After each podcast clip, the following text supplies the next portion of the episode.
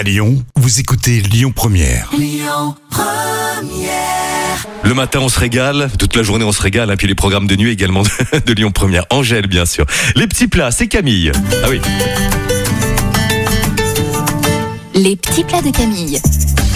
Voici le croque-monsieur façon pain perdu. Moi, je connais le, le- le- le dessert, le pain perdu. Voilà, et tu connais le croque-monsieur façon Oui. plat. Et alors, ça donne quoi Eh bien voilà, je suis là pour ça, pour vous Camille. montrer des associations étonnantes. On t'écoute. Vous allez préparer votre mélange, les deux jaunes d'œufs, la crème, puis ajouter du parmesan et vous battez pour que le mélange soit homogène. Une fois le mélange prêt, vous rajoutez du sel et du poivre. Pendant ce temps, vous faites fondre le beurre dans une poêle à feu doux. Vous coupez en diagonale vos tranches de pain de mie, puis à l'aide d'un pinceau, vous les badigeonnez du mélange précédent.